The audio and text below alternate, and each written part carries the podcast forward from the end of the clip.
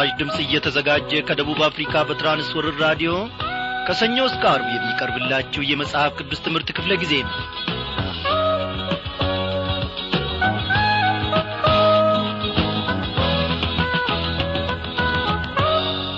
ምሕረቱ በዛልን ቸርነቱም ሰፋልን ማዳኑን በሕይወታችን ዕለት ዕለት እያየን እግዚአብሔር አምላካችንን እያስከበርን በቃሉም እየተመገብንና እነሆ እየጐለበትን ለዚህች ለተወደደች ምሽት ደግሞ በርሱ ፈቃድ ደርሰናል።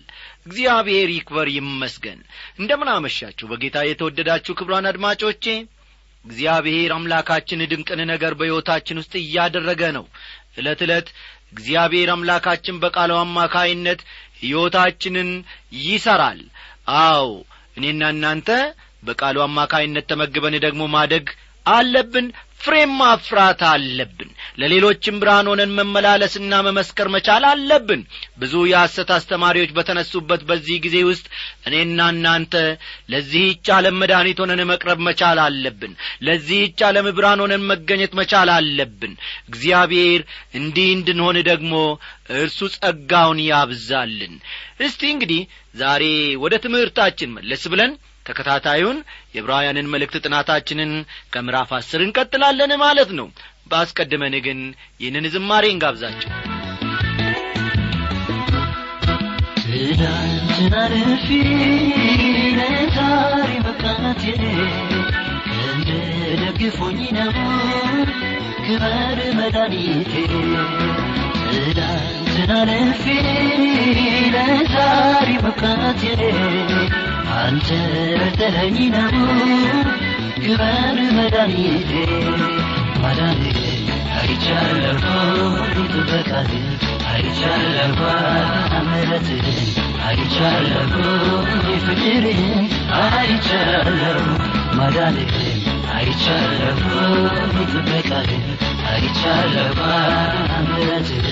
አይቻለሁ ፍቅርህን አይቻለሁ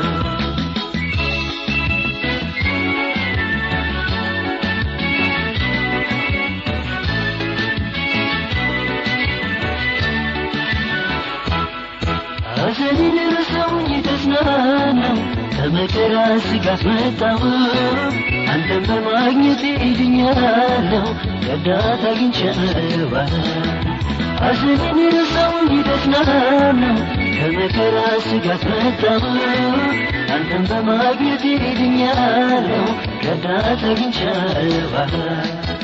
ትናንትና ልፊ ለዛሬ መቃቴ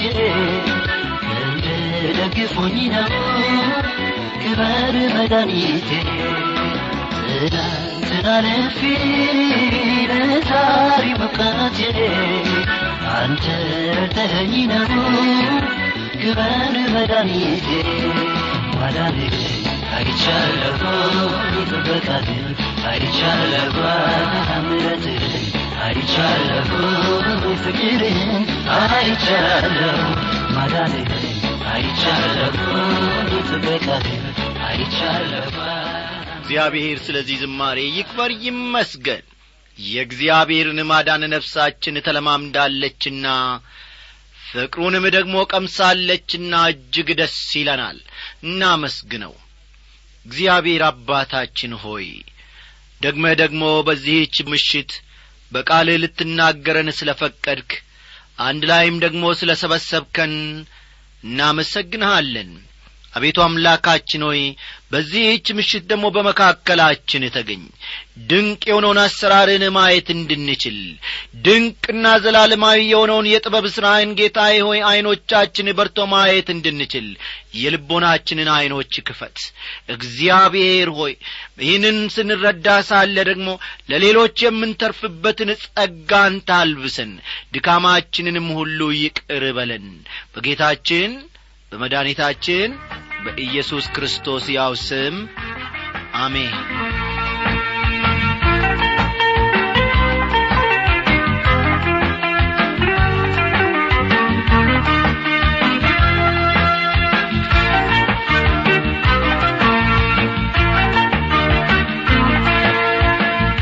አድማጮቼ ባለፈው ምሽት ክፍለ ጊዜ ጥናታችን ስለ በለጠው መሥዋዕት በአዲሱ ኪዳን እነሆ የቱን ያህል እያገለገለ እንዳለ በስፋት ተመልክተናል። በብሉይ ኪዳን ዘመን ወይም ደግሞ በብሉይ ኪዳን አሰራር ካህኑ ስለ ሕዝቡና ስለ ራሱ ኀጢአት ደጋግሞ መሥዋዕትን ያቀርብ እንደ ነበረ መሥዋዕቱም ደግሞ ሰውን ከኀጢአት ማንጻት አለመቻሉን በአዲሱ ኪዳን ደግሞ አንድ ጊዜ ብቻ መሥዋዕት እንደ ተደረገልንና ያም መሥዋዕት የሰውን ኀጢአት ለዘላለሙ ማስወገድ እንደ ቻለ ተመልክተናል። እግዚአብሔር ለዘላለም ይክበር ይመስገን ወገኖቼ። ዛሬም ደግሞ ይህንኑ ቀጣይ ክፍል አድርገን እንደገና እንመለከታለንና መጽሐፍ ቅዱሶቻችሁን ገለጥ ገለጥ አድርጋችሁ ዕብራውያን ምዕራፍ አስር ቁጥር አሥራ አንድን ተመልከቱ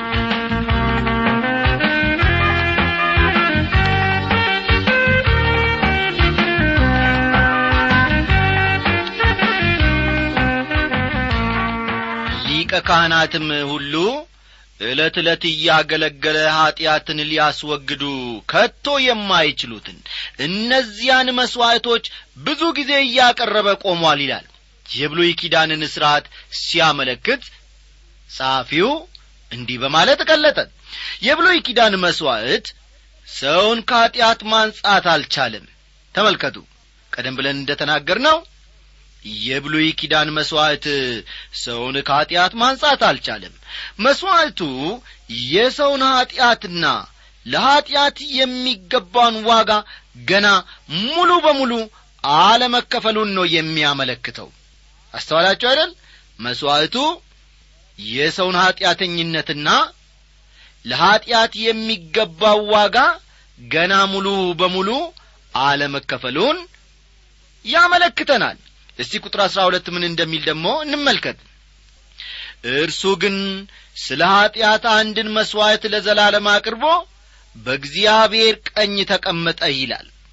መቀመጡ ምንን ያመለክታል?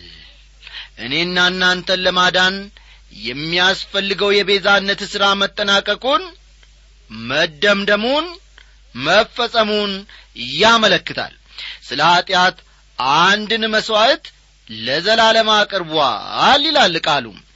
ጠላቶቹም የእግሩ መረገጫ እስኪደረጉ ድረስ ወደ ፊት ይጠብቃል የሚለውን ቃል ደግሞ ከቁጥር አሥራ ሦስት እንመለከታለን።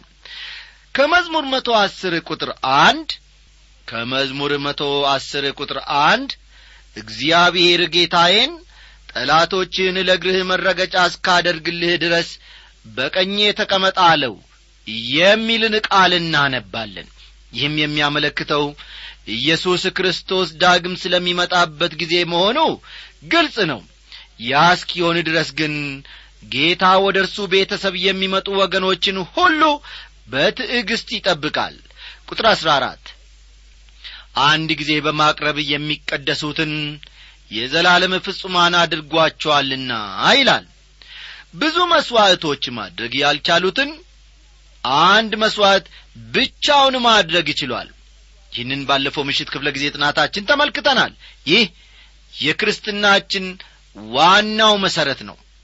ተመልከቱ ብዙ መሥዋዕቶች ማድረግ ያልቻሉትን አንድ መሥዋዕት ብቻውን ማከናወን ወይም ደግሞ ማድረግ ይችሏል። በክርስቶስ የዳን ካልሆነ በሌላ በምንም መንገድ ሆነ መሥዋዕት መዳን አንችልም ከቁጥር አሥራ አምስት እስከ አሥራ ሰባት ያለውን ተመልከቱ። መንፈስ ቅዱስም ደግሞ ስለዚህ ይመሰክርልናል። ከዚያ ወራት በኋላ ከእነርሱ ጋር የምገባው ኪዳን ይህ ነው ይላል ጌታ። በልባቸው ሕጌን አኖራለሁ በልባቸውም እጽፈዋለሁ ብሎ ከተናገረ በኋላ ኀጢአታቸውንና መጻቸውንም ደግሜ አላስብም ይላል። ቀደም ብሎ እግዚአብሔር በነቢዩ በኤርምያስ በኩል ከእስራኤል ጋር አዲስ ቃል ኪዳን የምገባበት ጊዜ ይመጣል በማለት መናገሩ ይታወሳል። ኤርምያስ ምዕራፍ ሰላሳ አንድን ልብ ይሏል። እግዚአብሔር ከእስራኤል ጋር ያለውን ጉዳይ ገና አልጨረስም መጽሐፍ ቅዱሳችንን በሚገባ ብናነብ ይህን መረዳት አያዳግተንም። አሮጌው ኪዳን ለአዲሱ ኪዳን መንገድ መልቀቅ እንዳለበት ቁጥር ዘጠኝ ሲያመለክት ተመልከቱ።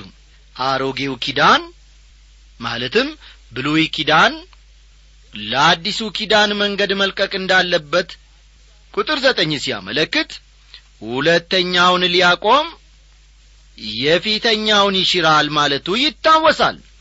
ሁለተኛውን ኪዳን ማለትም አዲሱን ኪዳን መመስረት ስለፈለገ እግዚአብሔር የመጀመሪያውን ኪዳን ማለትም ብሉይ ኪዳንን ወይም አሮጌውን ኪዳን ከስፍራው አስወገደው። ጌታ ኢየሱስ ክርስቶስ መስቀል ላይ በሞተበት ጊዜ አንድ አስደናቂ ነገር ተደርጓል። የቤተ መቅደሱ መጋረጃ ከላይ እስከ ታች ድረስ ተቀደደ። ከእንግዲህ ወዲህ እኔና እናንተ ወደ እግዚአብሔር የምንመጣበትን መንገድ ጌታ ኢየሱስ ክርስቶስ ስለ ከፈተልን በፍየሎችና በኮርማዎች መሥዋዕት አማካይነት ወደ እግዚአብሔር እንመጣለን የሚል አሮጌ አስተሳሰብ ሊኖረን አይገባም። እስቲ ቁጥር አስርን እንደ ገና እንመልከት። የኢየሱስ ክርስቶስን ሥጋ አንድ ጊዜ ፈጽሞ በማቅረብ ተቀድሰናል ይላል። ተመልከቱ። የኢየሱስ ክርስቶስን ሥጋ አው ቦቃ በግን ወይንም ደግሞ ገብስማ ዶሮን በማቅረብ አይደለም የሚለው ወይንም ሥጋቸውን ደማቸውንም በማፍሰስ አይደለም የሚለው። የኢየሱስ ክርስቶስን ሥጋ አንድ ጊዜ ፈጽሞ በማቅረብ ተቀድሰናል ይላል። ሁለተኛ ቆሮንቶስ ምዕራፍ ሦስት ቁጥር ስድስት ደግሞ ሁለተኛ ቆሮንቶስ ምዕራፍ ሦስት ቁጥር ስድስት እርሱም ደግሞ በመንፈስ እንጂ በፊደል ለማየውን ለአዲስ ኪዳን አገልጋዮች እንሆን ዘንድ አበቃን። ፊደል ይገድላልና መንፈስ ግን ሕይወትን ይሰጣል ይላል። ይህንን መሠረት በማድረግ አንዳንድ ሰዎች መጽሐፍ ቅዱስን ማጥናት የለብንም ወደሚል መደምደሚያ መድረሳቸውን አውቃለሁ ሰምቻለሁ። ይሁን እንጂ ጳውሎስ በዚህ መልኩ አልነበረም የተናገረው ይህንን ቃል። ሐርያው ጳውሎስ ፊደል ሲል ፊደል ሲል የሙሴን ሕግ ማመልከቱ ወይም የሙሴን ሕግ ማለቱ እንጂ መጽሐፍ ቅዱስን ማለቱ አይደለም። ሐዋርያ ጳውሎስ ፊደል ሲል የሙሴን ሕግ ማለቱ እንጂ መጽሐፍ ቅዱስን ማመልከቱ አይደለም። የሙሴ ሕግ ሕይወት መስጠት አይቻለውም። ከዚህ ቀደም ደጋግመን በጌታ መንፈስ ቅዱስ መሪነት እንደ ተማር ነው የሙሴ ሕግ ሕይወት መስጠት አልተቻለውም። መንፈስ ግን ወገኖቼ ሕይወትን መስጠት ይችላል። ሕግ ፍርድን ያመጣል። ተመልከቱ። በሕግ እንኖራለን የሚሉ ብዙ ሰዎች አሉ። ሕግን እናከብራለን የሚሉ ሰዎች አሉ። ሕግ ፍርድን ያመጣል። ፍርድ ደግሞ ሞትን ያመጣል። እስቲ ቁጥር አሥራ ስምንትን እናንብብ የእነዚህም ስርየት ባለበት ዘንድ ከዚህ ወዲህ ስለ ኀጢአት ማቅረብ የለም ይላል። መሥዋዕት የማቅረቡ ሥርዓት የጀመረው በአቤል ሲሆን ተመልከቱ መሥዋዕት የማቅረቡ ሥርዓት የተጀመረው በአቤል ዘመን ሲሆን ለአንዴና ለዘላለም የተጠናቀቀው ግን በክርስቶስ ነበር። አው መሥዋዕትን ማቅረብ የጀመረው አቤል ሲሆን ለአንዴና ለዘላለም ደግሞ ይህ የተጠናቀቀው በማን ነው ማለት ነው? በመድኃኒታችን በጌታችን በኢየሱስ ክርስቶስ ነበር። የመልእክቱ አስተምሮአዊ ክፍል የሚጠናቀቀው በዚህ ጥቅስ ነው። ተመልከቱ። አስተዋላችሁ? የዚህ የመልእክቱ አስተምሮአዊ ዋናው ክፍል የሚጠናቀቀው በዚህ አሁን ባነበብነው ጥቅስ ነው። እስቲ ስለ አጽናኝ ቃላት አንዳንድ ነገሮችን አብረን እንበል። የመልእክቱ ተግባራዊ ክፍል የሚገኘው ይህንንም ነጥብ ያዙ። የመልእክቱ ተግባራዊ ተግባራዊ ክፍል የሚገኘው በዕብራውያን ምዕራፍ አስር ከቁጥር አሥራ ዘጠኝ እስከ አምስት ነው። የመልእክቱ ተግባራዊ ክፍል የሚገኘው በዕብራውያን ምዕራፍ አስር ከቁጥር አሥራ ዘጠኝ እስከ ሀያ አምስት ባለው ክፍል ነው። ስለ ክርስቲያኖች መብትና ኃላፊነት የምንመለከተው በዚሁ ክፍል ውስጥ ነው። ፈጠን ፈጠን በሉ። ስለ ክርስቲያኖች መብትና ኃላፊነት ስለ ክርስቲያኖች መብትና ኃላፊነት የምንመለከተውም በዚህ በቁጥር አሥራ ዘጠኝ እስከ ሀያ አምስት ባለው ውስጥ ነው ቁጥር አሥራ ዘጠኝና ሀያን እንመልከት። እንግዲህ ወንድሞች ሆይ በመረቀልን በአዲስና በያው መንገድ ወደ ቅድስት በኢየሱስ ደም በመጋረጃው ማለት በሥጋው በኩል እንድንገባ ድፍረት ስላለን ይላል። ድፍረት ሲል ልበ ሙሉነትን እንጂ ጋጠ ወጥነትን ማለቱ አይደለም። ድፍረት ሲል ልበ ሙሉነትን ማመልከቱ እንጂ ዋልጌነትና ጋጠ ወጥነትን ማመልከቱ አይደለም። ወደ እግዚአብሔር ፊት መምጣት የምንችለው በራሳችን ማንነትና ምንነት አይደለም። ወደ እግዚአብሔር መምጣት የምንችለው በኢየሱስ ክርስቶስ ነው። በመረቀልን በአዲስና በያው መንገድ ይላል።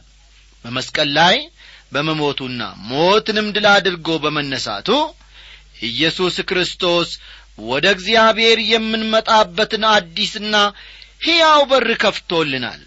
ቁጥር አንድና ሁለትን ተመልከቱ። በእግዚአብሔርም ቤት ላይ የሆነ ታላቅ ካህን ስላለን ከክፉ ሕሊና ለመንጻት ልባችንን ተረይተን ሰውነታችንንም በጥሩ ውሃ ታጥበን በተረዳንበት እምነት በቅን ልብ እንቅረብ ይላል። ይህ ክፍል የሚያመለክተው የአሮን ልጆች ለክህነት በሚለዩበት ጊዜ የሚደረገውን ሥርዓት ነው። በመጀመሪያ እዚያ መቅደሱ ውስጥ ካለው ውሃ ይረጭባቸዋል። ተመልከቱ። የአሮን ልጆች ለክህነት በሚለዩበት ጊዜ መቅደሱ ውስጥ ባለው ውሃ ይረጫሉ። ለእግዚአብሔር አገልግሎት መቀደሳቸውን ለማሳየትም በንጹሕ ውሃ ይታጠባሉ። በተመሳሳይ መንገድ በክርስቶስ ስናምንና ጌታና አዳኛችን አድርገን ስንቀበለው ይኸው ነው የሚሆነው ማለት ነው። የዕብራውያን መልእክት ጸሐፊ በተረዳንበት እምነት ይላል በዚህ በቃሉ ውስጥ እኔና እናንተ እምነት ሊኖረን ይችላል። ሆኖም እምነታችን በትክክለኛ ነገር ላይ ላይሆን ይችላል እምነታችን ትክክል የሚሆነው እምነታችንን ባሳረፍንበት ነገር ትክክለኛነት ነው። እውነተኛ እምነት ማለት ኢየሱስ ክርስቶስን ጌታና ዳኛ አድርጎ መቀበልና በእርሱም መታመን ማለት ነው። ልብ በሉ። እውነተኛ እምነት ማለት ኢየሱስ ክርስቶስን ጌታና ዳኛ አድርጎ መቀበልና በእርሱም መታመን ማለት ነው እንጂ እገሌ የሚባለው መልአክ በክንፎቹ ይጋርደኛል። እገሌ የሚባለው መልአክ በሴፉ ይከላከልልኛል። እገሊት ደግሞ የጭንቅ አምላክ ናትና ታማልድልኛለች ብለን ዘጠኝ አምላክን የምናመልክበት መንገድ አይደለም። መታመን ማመን መደገፍ በልጁ በጌታችን በመድኃኒታችን በኢየሱስ ክርስቶስ ብቻ ነው። እርሱ እውነት እርሱ መንገድ ነው። ከክፉ ሕሊና ለመንጻት ልባችንን ተረይተን ሰውነታችንንም በጥሩ ውሃ ታጥበን በተረዳንበት እምነት በቅን ልብ እንቅረብ ሲል እኔና እናንተ የካህናት ቤተሰብ ነን ማለቱ ነው። እያንዳንዱ አማኝ ከዚህ ቀደም እንደ ተማር ነው ካህን ስለሆነ እያንዳንዱ አማኝ ካህን ስለሆነ በእምነት ወደ እግዚአብሔር መቅረብ ይችላል። ያኛውን አማልክት ወይንም ደግሞ ይሄኛውን መልአክ እባክ አማልደኝ እባክ ሸጭንቅ አምላክ አማልጅኝ ብለን ፈጽሞ እነሱን መለመንና መለማመን አያስፈልግም። እያንዳንዱ አማኝ እኔና እናንተ ማለቴ ነው ቃሉ እንደሚናገረው ካህን ስለሆን እያንዳንዳችን ካህን ስለሆን በእምነት በቀጥታ ወደ እግዚአብሔር መቅረብ እንችላለን። ሌላ አማላጃ አያስፈልገንም። አማላጃችን ካህናችን ኢየሱስ ክርስቶስ በእግዚአብሔር አብ ቀኝ ያለው ብቻ ነው። እግዚአብሔር ይክበር ይመስገን። ይህንን እኔ አበበ ፈጥሬ ወይም ጨምሬ የምናገረው ቃል አይደለም። ምናልባት ሕሊናችሁን ሊቈነጥጣችሁ ወይም ደግሞ እኔ የምናገረው ቃል ለአንዳንዶቻችሁ ላይመቻችሁ ይችላል። የእግዚአብሔር ቃል ግን ትክክለኛና እውነተኛ ስለሆነ ይህንን መመስከር የግድ አለብኝ። ቁጥር ሀያ ሦስትን ተመልከቱ። የተስፋን ቃል የሰጠው የታመነ ነውና እንዳይነቃነቅ የተስፋችንን ምስክርነት እንጠብቅ ይላል። የተስፋችንን ምስክርነት እንጠብቅ የሚለውን ቃል በደንብ ተመልከቱ። ምንጊዜም ቢሆን እምነት ከተስፋ ጋር የሚያያዝበት ሁኔታ ይኖራል። ተስፋ የወደፊቱን ነገር ያመለክታል። ተመልከቱ። ተስፋ የወደፊቱን ነገር ያመለክታል። ከዚህ ተስፋ የተነሳም እምነታችን ይጸናል። ቁጥር 24 ለፍቅርና ለመልካም ምሥራ እንድንነቃቃ እርስ በርሳችን እንታያይ ይላል። ለፍቅርና ለመልካም ሥራ ዘወትር መንቃትና አንዳችን ሌላውን መቀስቀስ እንዳለብን ነው ጸሐፊው የሚያመለክተው። ቁጥር 25 በአንዳንዶችም ዘንድ ልማድ እንደሆነው መሰብሰባችንን አንተው እርስ በርሳችን እንመካከር እንጂ። ይልቁንም ቀኑ ሲቀርብ እያያችሁ አብልጣችሁ ይህን አድርጉ ይላል። በኅብረት የእግዚአብሔርን ቃል ማጥናት ይኖርብናል ወገኖቼ። አንዳንድ በረከቶችን መቀበል የሚቻለው ብቻችንን ስንሆን ሳይሆን በኅብረት ስንሰበሰብ ነው። የእግዚአብሔርን ቃል የምሰብክበትና የማስተምርበት ምክንያት ራሴን ለመጥቀም ነው። ምክንያቱም እኔ ራሴ ማደግ የሚችለው ቃሉን ከሌሎች ጋር በተከፋፈልኩ ወይም ደግሞ በተካፈልኩ መጠን እንደሆነ አውቃለሁና ነው በፍጹም መሰብሰባችንን መተው የለብንም ወዳጆቼ። በቤተ ክርስቲያናችንም ወይም በሰፈራችን የመጽሐፍ ቅዱስ ትምህርት እየተሰጠ ከሆነ እዚያ ቦታ መገኘትን ማቋረጥ የለብንም። እዚያ የምናገኘውን በረከት ሌላ ቦታ ላናገኘው እንችላለንና። እዚህ ላይ የመልእክቱ ጸሐፊ ለሦስት ነገሮች ትኩረት ወይም አጽንዖት ይሰጣል። የመጀመሪያው በእምነት እንቅረብ ይላል። በእምነት እንቅረብ ይላል። ይህ ማለቱ ወደ እግዚአብሔር መቅረብን በተመለከተ ሲያመለክት ነው። ሁለተኛው ደግሞ በተስፋ እንቅረብ ይላል። ፈጠን ፈጠን እያላችሁ ጻፉ። በተስፋ እንቅረብ ይላል። ይህ ደግሞ አጥንቶ የሚያቆመንን ተስፋ እንያዝ ማለቱ ነው ፈጠን ፈጠን በሉ።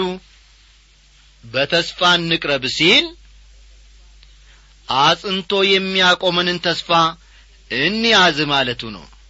በሦስተኛ ደረጃ ደግሞ በፍቅር እንቅረብ ይላል። በፍቅር እንቅረብ ይላል። ይህን ሲል ደግሞ እርስ በርሳችን ፍቅር ይኑረን ማለቱ ነው። እርስ በርሳችን ፍቅር ይኑረን ማለቱ ነው። እነዚህም ሦስቱን ጸጋዎች ያሰባስቡናል ወዳጆቼ። እነዚህ ሦስቱ ጸጋዎች አንድ ላይ ያሰባስቡናል። ሦስቱ ጸጋዎች የተባሉትም እምነት ተስፋና ፍቅር ናቸው። ይልቁንም ቀኑ ሲቀርብ እያያችሁ ይላል ጻፊው። መልእክቱ ለተጻፈላቸው አይሁዳውያን ቀኑ ሲቀርብ እያያችሁ የሚለው ቃል የሚያመለክተው ቤተ መቅደሱ የሚፈርስበትን ጊዜ ነው። ቀኑ ሲቀርብ እያያችሁ የሚለው ቃል የሚያመለክተው ቤተ መቅደሱ የሚፈርስበትን ጊዜ ሲያመለክት ነው። እንደሚታወቀው ቤተ መቅደሱ የፈረሰው በሰባ ዓመተ ምረት ነበር በዚያ ጊዜ አማኞች በአይሁዳውያን ቤተ መቅደስ ነበር የሚሰበሰቡት። ሐዋርያቱ ራሳቸው ለአምልኮ በቤተ መቅደስ ውስጥ ይሰበሰቡ ነበር። ጴጥሮስና ዮሐንስ ያንን እግረ በሽተኛ ሰው አግኝቶ የፈወሱት ቤተ መቅደሱ በር ላይ ነበር። ቤተ መቅደሱ ከፈረሰ በኋላስ የት ነበር የሚሰበሰቡት የሚል ጥያቄ ሊነሳ ይችላል። ለዚህም ነበር የመልእክቱ ጸሐፊ ቀኑ ሲቀርብ እያያችሁ ይልቁንም ይበልጥ ለአምልኮና ለኅብረት መሰብሰብ ይኖርባቸዋል የሚላቸውም ለዚህ ነው። እስቲ ቁጥር ሀያ ስድስትን ላንብብላችሁ። የእውነትን ዕውቀት ከተቀበልን በኋላ ወደን ኀጢአት ብናደርግ ከእንግዲህ ወዲህ ስለ ኀጢአት መሥዋዕት አይቀርልንምና ይላል። በያው እግዚአብሔር እጅ በታች መውደቅ የሚያስፈራ ነገር ነው። ዕውቀት ከተሰጣቸው ከቅድስት ትእዛዝ እስኪመለሱ የጽድቅን መንገድ ባላወቋት በተሻላቸው ነበር ይላል ሐዋርያው ጴጥሮስ። ሁለተኛ ጴጥሮስ ምዕራፍ ሁለት ቁጥር ሀያ አንድ ማስጠንቀቂያው የተሰጠው ለአይሁዳውያን አማኞች ነበር። ምክንያቱም በዚያን ጊዜ እነዚህ አማኞች በቤተ መቅደሱ ውስጥ መሥዋዕት እያቀረቡ ነበርና ነው። ምንም እንኳ ክርስቲያኖች ቢሆኑም ላይ ላዩን አሁንም የአይሁድ እምነታቸውን ያልተው ለመምሰል ሙከራ እያደረጉ ነበር። እንዲህ ማድረጋቸው ደግሞ የክርስቶስን መሥዋዕትነት ማቃለላቸው ነበር። የእንስሳት መሥዋዕት ወደ ፊት ለሚመጣው ለክርስቶስ ምሳሌ እንጂ በራሱ ብቁ አልነበረም። አሁን ግን ክርስቶስ ስለ መጣ የእንስሳት መሥዋዕት ማቅረብ አስፈላጊ አይደለም። ስለሆነም እውነተኛው መሥዋዕት ክርስቶስ ለእኛ ኀጢአት መሞቱ እየታወቀ የሚያስከትለው ቅጣት እጅግ አስፈሪ ነው። እነዚያ አይሁዳውያን ክርስቲያኖች ግን በክርስቶስ አዳኝነት አምነው ሲያበቁ በሌላ በኩል ክርስቶስ ገና ያልሞተ ይመስል የእንስሳት መሥዋዕትን ያቀርባሉ። አንድ ሰው እውነተኛውና ብቸኛው የኀጢአት መሥዋዕት ክርስቶስ እንደሆነ እስካልተቀበለ ድረስ ምንም አይነት መሥዋዕት ቢያቀርብ ለኀጢአቱ በቂ ክፍያ ሊሆነው አይችልም። ስለሆነም አይሁዳውያን አማኞች ዐይኖቻቸውን መቅደሱና መሥዋዕቱ ላይ ሳይሆን ክርስቶስ ላይ ብቻ ማድረግ ይኖርባቸዋል። የእውነትን ዕውቀት ከተቀበልን በኋላ ወደን ኀጢአት ብናደርግ ከእንግዲህ ወዲህ ስለ ኀጢአት መሥዋዕት አይቀርልንምና ሲል ዘመን ያለፈበትን የእንስሳት መሥዋዕት እያቀረብን በኀጢአት የምንቀጥል ከሆነ ምንም እኛን ማዳን የሚችል መሥዋዕት ሊኖር አይችልም ማለቱ ነው። እዚህ ላይ ለእግዚአብሔር ቃል የሚኖረንን ዝንባሌ ነው ጻፊው ወደን ኀጢአትን ብናደርግ የሚለው ቁጥር ሀያ ሰባት የሚያስፈራ ግን የፍርድ መጠበቅ ተቃዋሚዎችንም ሊበላ ያለው የእሳት ብርታት አለ ይላል። የዛሬ ሁለት ሺህ ዓመት ለኀጢአታችን የሞተው ክርስቶስ በቂ መሥዋዕት ሊሆን ካልቻለ ማንኛውም ዐይነት ሌላ መሥዋዕት በቂ ሊሆን አይችልም። አሁን ደግሞ ጸሐፊው ንጽጽር ያደርጋል። በቁጥር ሀያ ስምንት ላይ የሙሴን ሕግ የናቀ ሰው ሁለት ወይም ሦስት ቢመሰክሩበት ያለ ርኅራዬ ይሞታል ይላል የመልእክቱ ጻፊ ንጽጽሩን በመቀጠል በቁጥር 29 ላይ ደግሞ እንዲህ ይላል። የእግዚአብሔርን ልጅ የረገጠ ያንንም የተቀደሰበትን የኪዳኑን ደም እንደ ርኩስ ነገር የቈጠረ የጸጋውንም መንፈስ ያክፋፋ እንዴት ይልቅ የሚብስ ቅጣት የሚገባው ይመስላችኋል? ይላል። የክርስቶስ ሞት ብቁ የኀጢአት መሥዋዕት መሆኑን አለመቀበል ማለት የኪዳኑን ደም እንደ ርኩስ ነገር መቁጠር ማለት ነው። የጸጋውንም መንፈስ ማክፋፋት ማለት ነው። ዕውቀት ምንጊዜም ቢሆን ኃላፊነትን አስከትሎ ነው የሚመጣው። ወንጌልን ከሰማን በኋላ ባንቀበለው ወገኖቼ የሚጠብቀን ያለ አንዳች ጥርጥር ፍርድ እንጂ ሌላ ነገር አይደለም። ይህን የምለው እኔ አበበ ሳልሆን የእግዚአብሔር ቃል ነው። ታምነን በርሱ እንድንኖር እንድንጸና እግዚአብሔር ይርዳል እርሱ ልብን ማጽናት ያውቅበታልና። ተሰልዬ ተቀምጫለሁ ልቤ ዘምራለሁ። የተማመንኩበት ኢየሱስ እንሻገር ያለኝ ጌታዬ ጌታ የተማመንኩበት ኢየሱስ ያለኝ ጌታዬ ጌታ ነው ልቤ ጸና ልቤ ጸና